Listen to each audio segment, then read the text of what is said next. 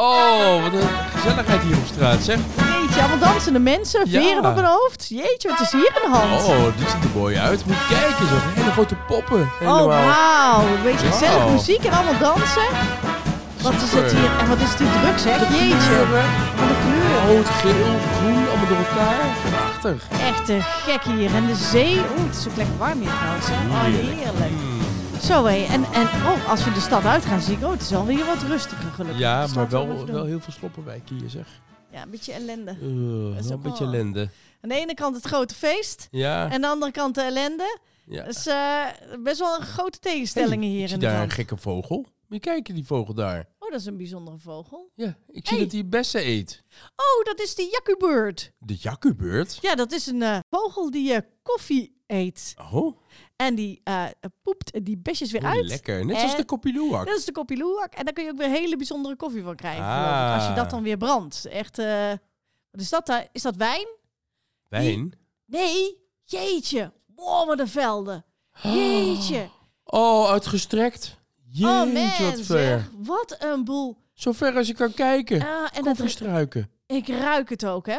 Ruik je het? Ruikt de struik? Oh, ruikt de Ja. jasmijn. Oh, wat ruikt dat lekker. Oh, wat ruikt dat lekker, maar wat Mm. gigantisch. Het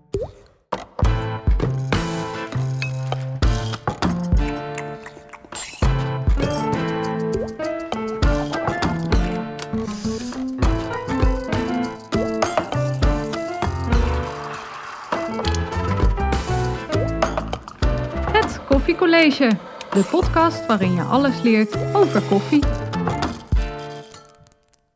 Wat leuk dat jullie weer luisteren. Wij zijn Joost Leopold en Brechtje Debe, jullie koffiedocenten. En in het derde seizoen, in dit seizoen van het Koffiecollege, staan allerlei koffielanden centraal. Oftewel de landen waar de koffie vandaan komt. Ja, iedere week behandelen we één herkomstland. Zo hebben we vorige keer Ethiopië behandeld. Ja, en dan gaan we in op het land zelf en op de situatie van de boeren. En natuurlijk ook op de verschillende smaak van de verschillende Ja. koffies die er te vinden zijn. En waar gaan wij dan deze aflevering naartoe, Joost? We gaan naar Brazilië.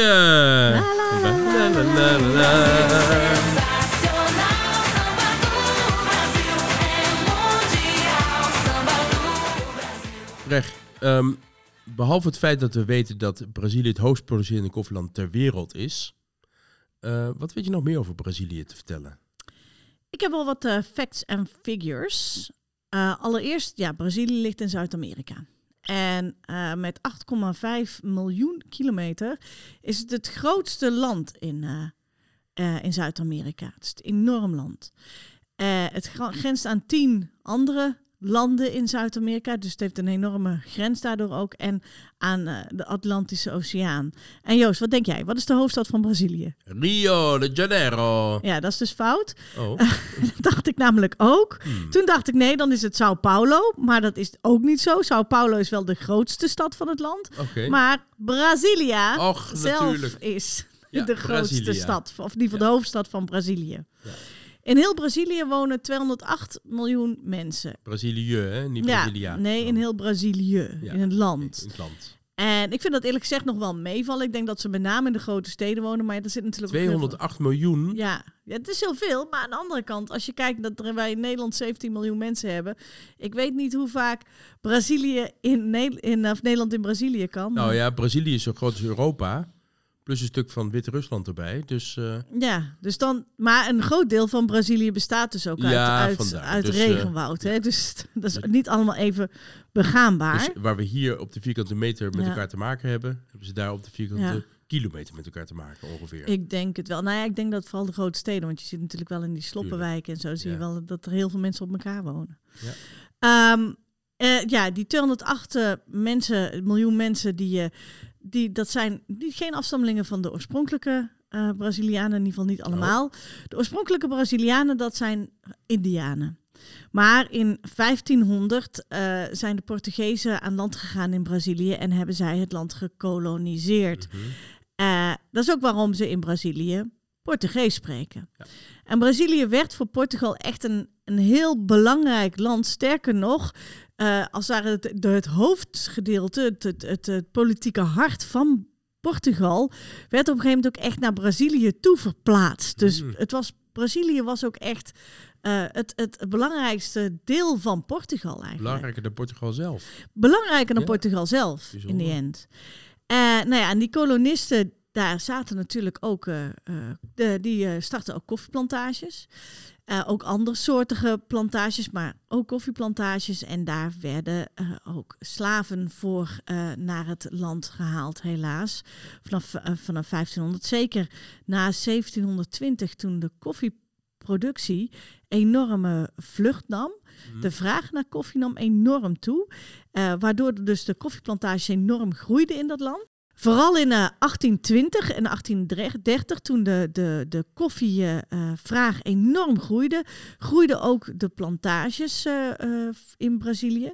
En eh, in die tijd werden dus heel veel slaven eh, eh, naar heel veel mensen uit Afrika in Brazilië tot slaaf gemaakt. En dat waren er 1,5 miljoen. 1,5 Zo. miljoen mensen uit Afrika zijn dus naar Brazilië gebracht om op plantages. Ik ga er even vanuit dat dat niet alleen koffieplantages zijn geweest, maar ook ander soort suikerriet en Ja. et cetera. Maar 1,5 miljoen tot slaafgemaakte. In eh, 1888 is de slavernij afgeschaft. Dus 68 jaar later. Ja, 68 jaar later. Ja.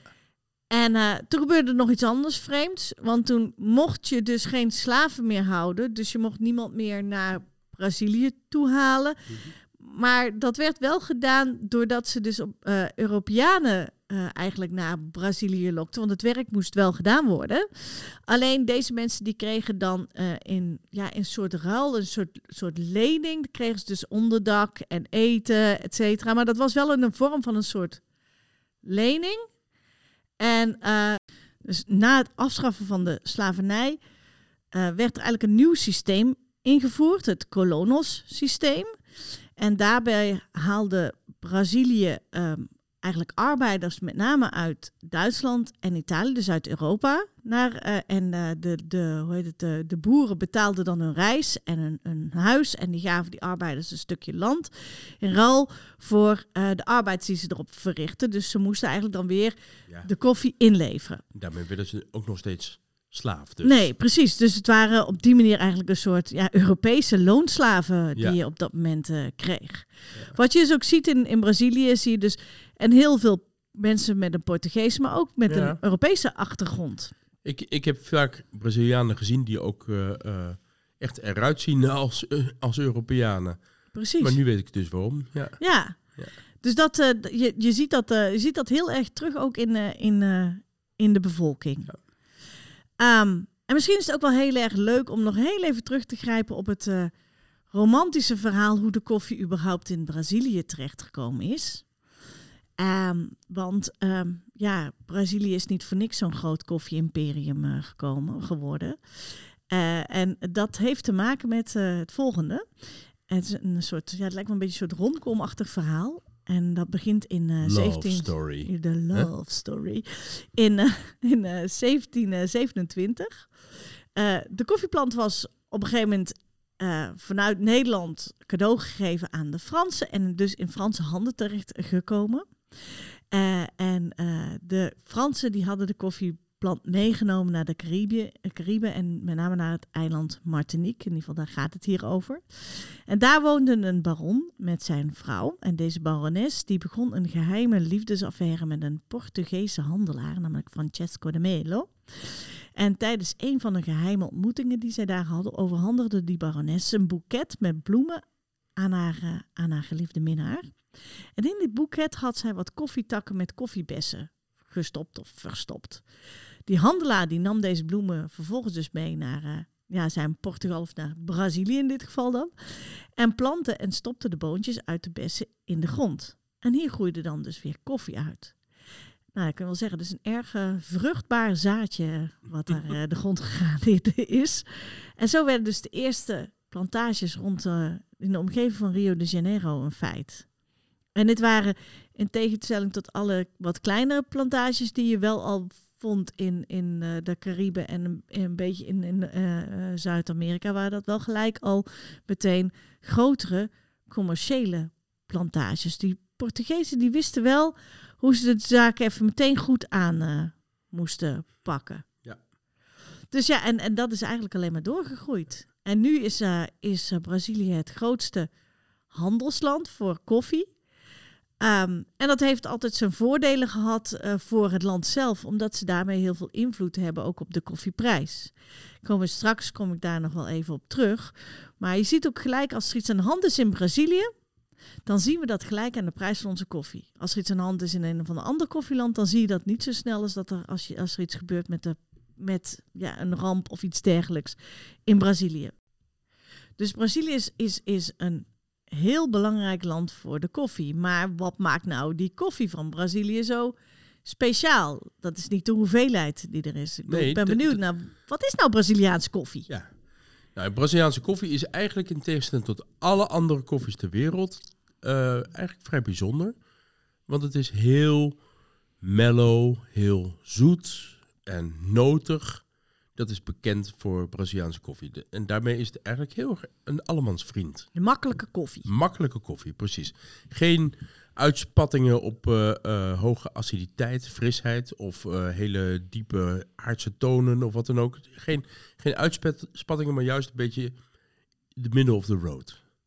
De, de hoogste hoogte in Brazilië is ongeveer 1000 meter hoogte boven zeeniveau, Waar koffie groeit. waar koffie Oh, groeit. dat is niet zo hoog. Nee, dat is niet zo hoog. En de plantages zijn meer langgerekte, uitgestrekte velden. Dan dat het hoge pieken zijn en eh, in de bossen zoals we vinden in Centraal-Amerika of in Afrika of in Azië. Ja, dus het is daarmee echt, echt heel anders.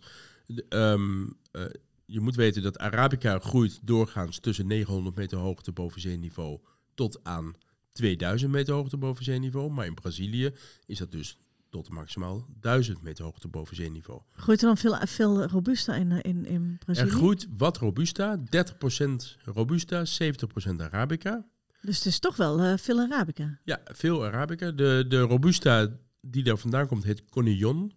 Mhm. En, ehm, en een beetje de, de eh, smaak van die robusta is wat aards. Mhm. Ehm, en de een merendeel is dus de Arabica koffie die daar vandaan komt. De meeste Arabica koffie is Bourbon koffie Mhm. of Bourbon koffie. Eh, de beste worden geel wanneer ze rijp zijn. Of bij de Yellow Bourbon. En je hebt ook wel wat Red Bourbon. eh, Mhm. en en eh, verschillende ondersoorten daarvan. Ehm, het, het grappige is, toen ik eh, voor het eerst Braziliaanse koffie echt bewust ging proeven, Ja. eh, vond ik het eigenlijk niet zo lekker. Het was niet zo uitgesproken, het was niet zo eh, eh, spannend. Ik kende ongewassen Ethiopische koffie. Mhm. En dat wist ik, dat was heel een, een smaakbom als het ware. Echt een fruitbom en, en, en, en eh, zelfs mestachtige smaken. Mhm. Wat misschien niet zo lekker is, maar wat wel heel bijzonder is.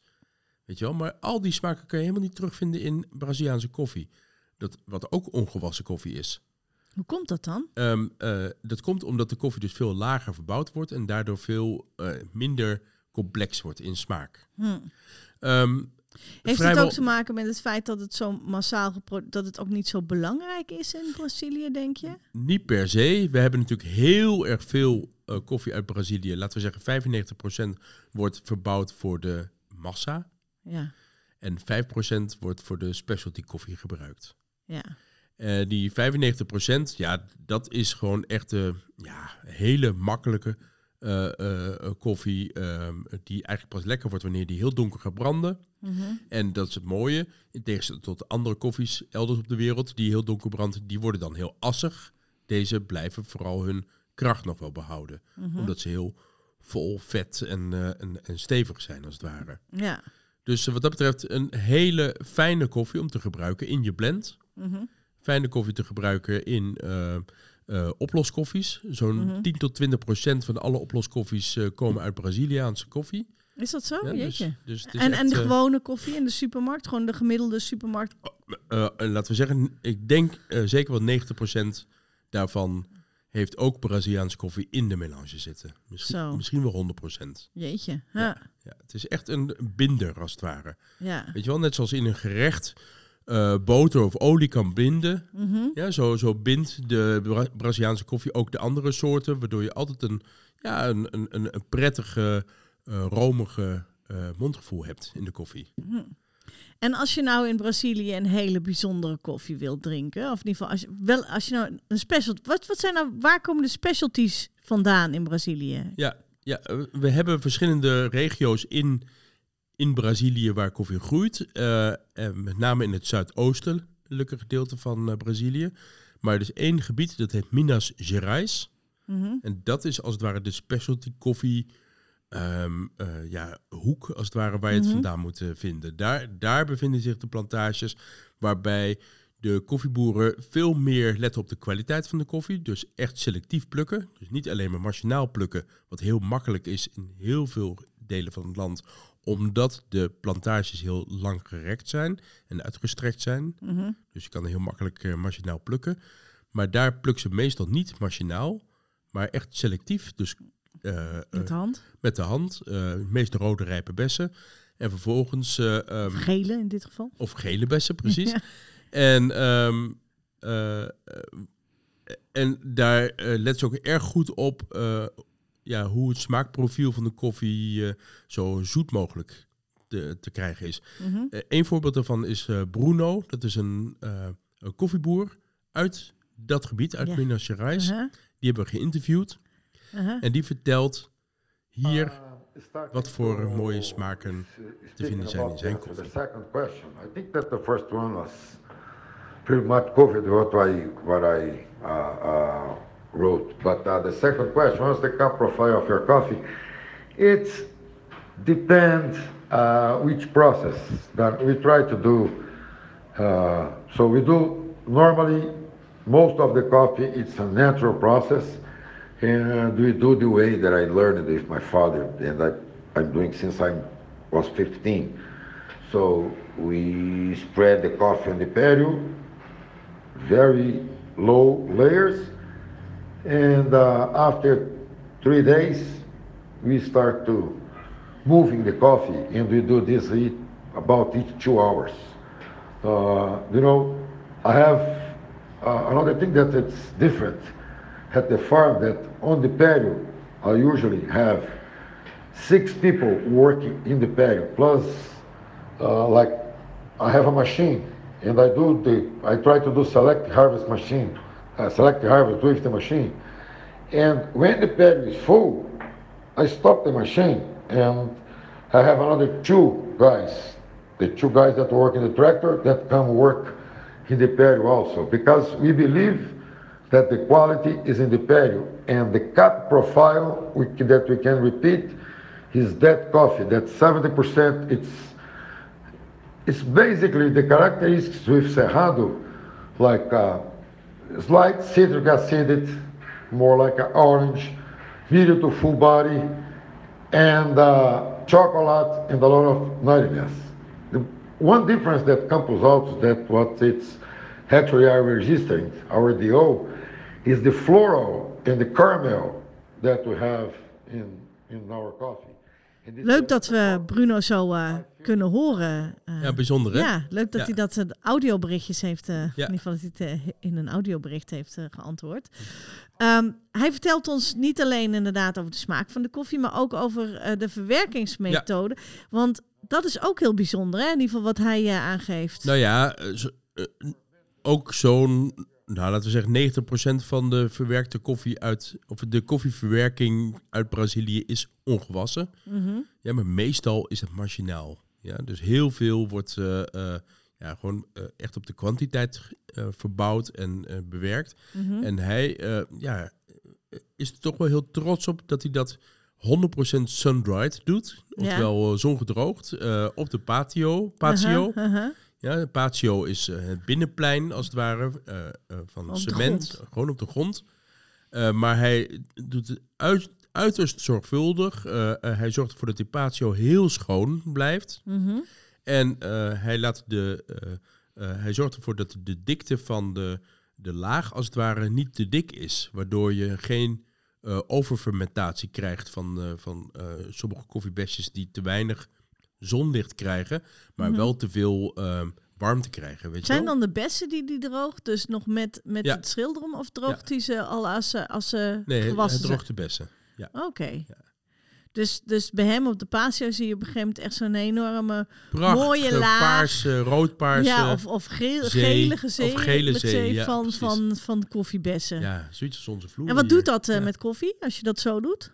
Wat eh, voor een effect heeft dat? Eh, dat, dat, eh, normaal, als je ehm, direct op de aarde, als het ware, je bessen laat drogen, dan krijg je die hele aardse smaken ook van de grond in die bessen. Nou, dit is dus op een schone patio, dus Mhm. je krijgt een hele mooie, ja, ehm, zoetige, zoetige smaak. Veel meer fruitige smaken, veel Mhm. meer dan, dan eh, je normaal tegenkomt in normale Braziliaanse koffie, Mhm. die eigenlijk altijd vrij notig is. Hij vertelt hierbij wel dat je ook hazelnoot zal proeven in de Mhm. koffie.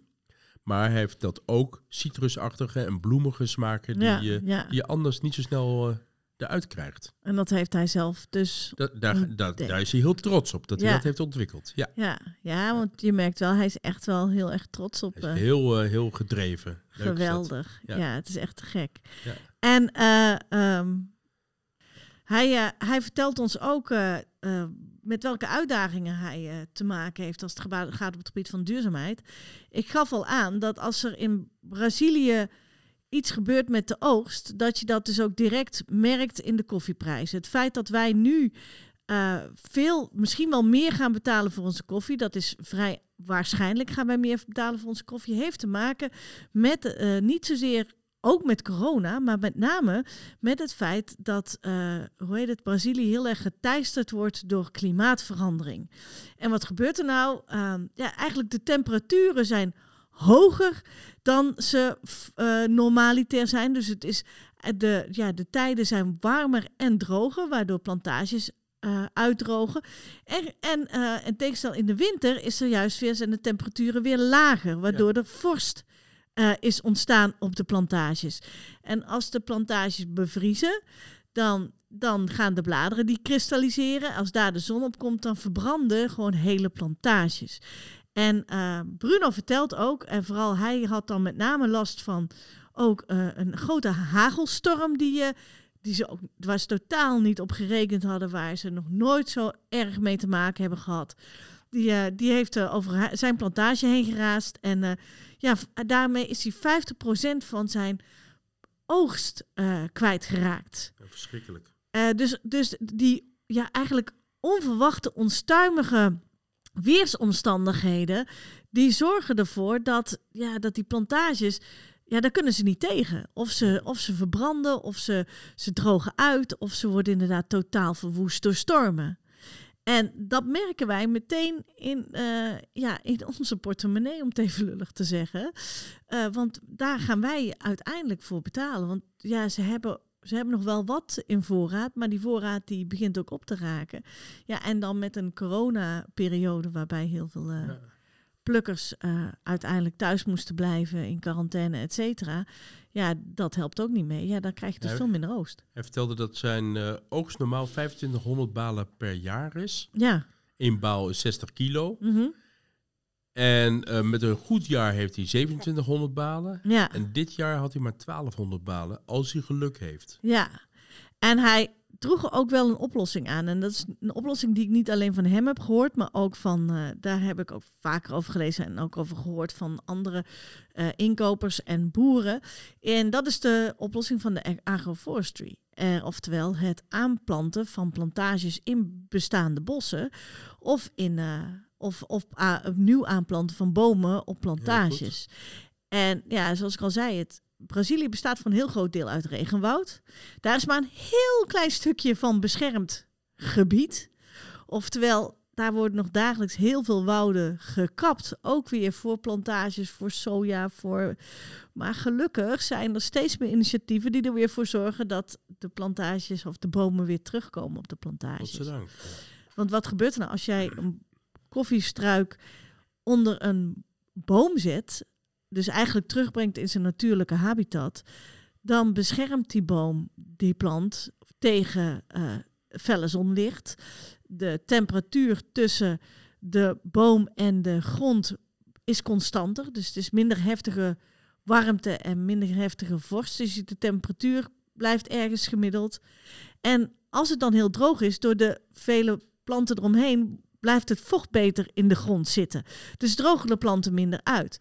En je hoort dus ook al van boeren die dus inderdaad met agroforestry projecten werken, dat die plantages niet geteisterd. Die zitten in dezelfde gebieden als plantages waar wel de vorst de, de grond te pakken heeft, de planten te pakken heeft gehad. Maar die plantages zijn gespaard gebleven. Dus het is heel belangrijk om eh, koffie te kopen van boeren die uh, geïnvesteerd hebben of willen investeren in dit soort gelijke uh, agroforestry projecten. Ja. Want ja, zoals, uh, zoals Bruno ook al zei, het, het, ja, het is eigenlijk al te laat bijna. we moeten nu echt, het is geen, er is geen tijd meer om te kletsen. Geen tijd om te, te praten, maar te handelen. Precies. Uh, ik wil nog heel even terugkomen op die, uh, dat verhaal van die Jakku, Jakku-beurt. Ja, Jakku-beurt. Ja. ja. Uh, ik heb nog even opgezocht. Um, ik dacht dat het altijd een hele mooie vogel was. Ja. Maar het is een soort, ja, een beetje een, een schiel, schielkipje. dus het is, het is, ja, beetje grijs is die, Een beetje grijs fazantachtig beest. Ja, fazant. Ja. Het lijkt een beetje ja. op een grijze fazant. Dus eigenlijk is het helemaal niet zo'n mooie vogel. Mm. En het klonk allemaal heel leuk, maar het is ook niet zo'n leuke vogel. Want uh, deze vogel, uh, ja, die houdt heel erg van koffie. En die houdt zo erg van koffie dat hij uh, vooral houdt van de aller, allerbeste en allerrijpste besjes van de koffieplantage. Ja, ja. zo'n vogel moet je natuurlijk als boer helemaal niet op je plantage hebben. Nee, ze dachten eerst dat, dat de vogels juist uh, de, de, de oogst opeten, toch? Ja, ja, dat deden ze ook. Want zij, zij sprongen dan van de ene... Ze wisten precies van, oké, okay, als dat besje is nog niet rijp genoeg. Ook ga naar de volgende, want die is net iets rijper, het is net iets beter. Dus dat vraten ze dus ook gewoon op. Dus voor een boer was die akkebeurt ja. eigenlijk gewoon een pest. Gewoon ja. een, uh, een plaag. En uiteindelijk uh, kwamen ze erachter dat hij ook een heel goed verteringssysteem had. En dat het boontje uh, er ook weer uitkwam. In zijn geheel. In zijn geheel. Ja. En toen dacht ze, nou, als het er dan toch weer uitkomt, ik weet niet wie dat bedacht heeft, maar het zou niet mijn hobby zijn. Maar misschien kunnen we het boontje dan toch ja. nog alsnog uh, gebruiken. We kennen het van, van een ander verhaal. Ja, ja, maar ik vraag me af dat zij het verhaal van de civetkat ook al kende, van, uh, van de Kopiluwak. Dat weet ik niet. Ja. Maar anyway, dat, dat, hebben ze dat, dat, dat, dat besje, dat, dat boontje weer gebrand. En ja, nu is het... Uh, nu is het, ja, is het net als de Kopiluwak hele bijzondere koffie. Ja, zo bijzonder dat, dat je ongeveer 3300 euro moet neertellen voor een 60 kilo zak. Ja, maar dan vraag ik me af dat de boer daar zijn allerbeste bessen aan voert. En of dat hij of dat hij ze vrij, vrij, vrij nou, 3300 dollar, dat is wel leuke inkomsten, extra inkomsten voor de boer. Ja, toch? Ja, maar de vraag is, is, is het dan echt zulke goede? Dat is net zoals die civetkat natuurlijk. Maar ja. daar gaan we het de volgende keer misschien wel over hebben. Over die civetkat. Ja, ja in ieder geval daar gaan we het over hebben als we naar Indonesië gaan mm. reizen. Dus uh, uh, land van de gamelans. Precies, precies. Nasi. Nou, we zijn nu in de land van de samba. Ja. Wat is de samba? En uh, ik hoop dat jullie uh, onze reis leuk vonden. Dat jullie uh, het een prettige en interessante reis ja. vonden naar Brazilië. En dat het meer is dan alleen maar mooie dames met pauwveren. Ja, precies. En dat jullie ook een beetje snapt hoe de Braziliaanse koffie in elkaar zit. En ja. dat Braziliaanse koffie, naast dat het veelal commerciële koffie is, ook hele lekkere koffie kan ja. zijn. Ik zou zeggen, we kunnen je wel wat linkjes op onze show notes zetten voor plekken waar je Braziliaanse lekkere Braziliaanse koffie kan, uh, ja. kan kopen, ja. kan bestellen. En dus ik zou zeggen, vooral zelf gaan proberen. Ja, lekker sprokkelen. Precies. En, en erachter komen welke Braziliaanse koffie jij nou het lekkerste vindt. We horen graag jullie suggesties. So they've got to find those extra cups to fill. They've got an awful lot of coffee in Brazil. Zo, wij gaan ons weer voorbereiden op onze volgende reis. Heb je ervan genoten? Uh, plaats een review op je podcastkanaal. Geef sterren. Of abonneer jezelf, zodat je weer mee kan op de volgende reis. Het reizen van ons duurt iets langer dan je normaal van ons gewend bent. De voorbereiding voor de reizen. Dus eh, wij, eh, eh, de podcast is niet iedere week beschikbaar. Maar als je abonneert, dan krijg je vanzelf een waarschuwing. Tot de volgende keer. Tot de volgende.